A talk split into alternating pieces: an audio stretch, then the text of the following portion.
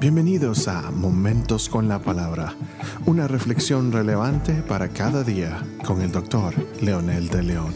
Saludos amigos y amigas, aquí estamos nuevamente con nuestra segunda parte del octavo episodio del tema de la naturaleza de Dios y hoy continuaremos con Jesucristo como el verbo encarnado, el logos del que menciona Juan y en el lenguaje universal. En San Juan capítulo 1, versículo 14 dice, y aquel logos, aquel verbo se hizo carne y habitó entre nosotros. Por lo tanto, es de suma importancia que se atienda a ese logos, porque en él estaba la vida y la vida era la luz de los hombres, de los seres humanos. Esta es una paráfrasis. El logos, como dice Barclay, debe ser oído. En el libro de Mateo 13:20, hablando de las parábolas, Jesús dice, que la semilla que tiene que se siembra es la palabra que tiene que ser oída. En otras palabras, el cristiano tiene impuesta necesidad del deber de escuchar. Entre las múltiples voces del mundo debe afinar el oído para distinguir lo que es el mensaje de Dios. El cristiano nunca se dará la oportunidad de conocer previamente si no se da a escuchar cómo es de importante esto. Hay muchas personas que somos muy rápidos para hablar o muy rápidos como para sacar nuestras conclusiones, pero necesitamos aprender a escuchar a Dios, necesitamos aprender a leer la palabra y a orar la palabra también. Asimismo, el comentarista dice, el logos debe ser recibido. Ahora, hay una forma de escuchar que es puramente superficial y la corriente de las palabras resbala sobre el oyente, no hace efecto alguno, eso es cuando se escucha vagamente, o se escucha y se retiene el asunto por considerar que eh, no le sirve para nada, por supuesto. El mensaje cristiano debe, no debe ser únicamente escuchado, sino también introducido en el corazón y en la mente. Debe de incorporarse, debe provocar eh, transformación en nuestra vida.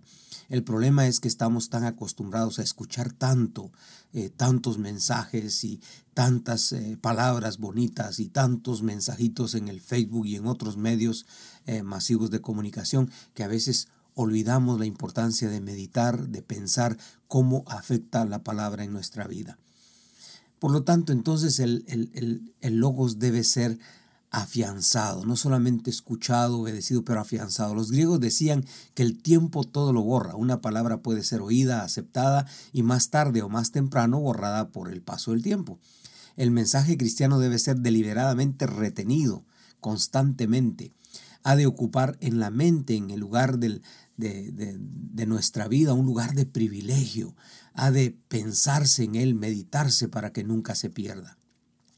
El logos también es para permanecer en él, como dice Juan 8:31. Cada hombre tiene su propio círculo de pensamiento e ideas en que vive, se mueve y tiene su razón de ser, en que descansa su vida y por el que dirige sus actividades. El mensaje cristiano debe ser aquello en y por lo que el hombre viva. ¿Cómo es de importante todo esto? Es interesante permanecer en él. Jesús lo dice en Juan 14 también cuando habla de la vid. Es necesario que que estemos unidos a Él. Eso es importantísimo, porque si no, no vamos a dar fruto.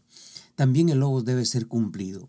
El mensaje cristiano es más que materia de conocimiento para la mente, es dirección para la vida, se realiza en la acción, no en la especulación, demanda obediencia, no es meramente algo para pensar, es una ética, una ley para ser acatadas, es un modo de vida o como dijéramos en términos comunes, es un estilo de vida. El logos debe ser testificado. Es algo de lo que toda la vida de un hombre es testigo. Un hombre solamente demostrará que lo ha aceptado viviéndolo.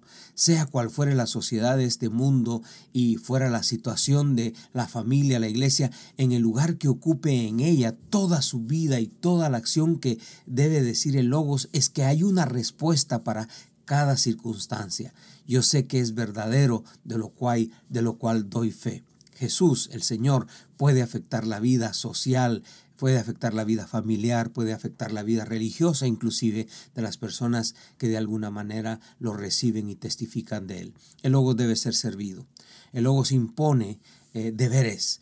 No es algo en un hombre que se acerca para sí nada más, es algo que ese hombre debe anhelar llevar a otros, esa mujer debe anhelar llevar a otros, ese ser humano necesita compartir con otros esta verdad. El logos entonces no solamente es algo que se oye de él o que se dice de él, sino hay que servirle a él también no solamente escucharlo, pero también servirlo. No es algo que únicamente trae salud a tu alma, sino algo por lo cual debe estar dispuesto a consumir tu alma, consumir tu vida. Y por último, de esta segunda parte, el logo debe ser anunciado. Dos palabras son especialmente usadas en Tito cuando dice la palabra crucein, que es la utilizada con referencia a un heraldo que está proclamando algo que también se emplea en otro término griego que es la palabra usada cuando se trata de una declaración oficial autoritativa. La proclamación debe ser hecha con autoridad y con certeza, porque cuando anunciamos el mensaje cristiano a otros, no eh, partimos de, así digo yo, sino partimos de, así dice el Señor. Y ese es el mensaje que nosotros traemos. Por lo tanto, el logos es más que una teoría. El logos es más que un concepto. El logos, el Cristo de la gloria, es más que una religión. Es el mensaje central, la vida central, la razón de nuestra vida. Ore conmigo diciendo, amado Dios, gracias por Jesucristo tu Hijo. Gracias por la palabra encarnada. Gracias porque esa palabra hoy nos motiva a salir, a compartir. Porque tú, Señor, lo que necesitas en tu corazón es que nosotros acatemos tus principios, tus valores y te amemos, te honremos y compartamos estas virtudes y estas verdades. Te bendecimos con todo nuestro corazón en el nombre de Jesús. Amén.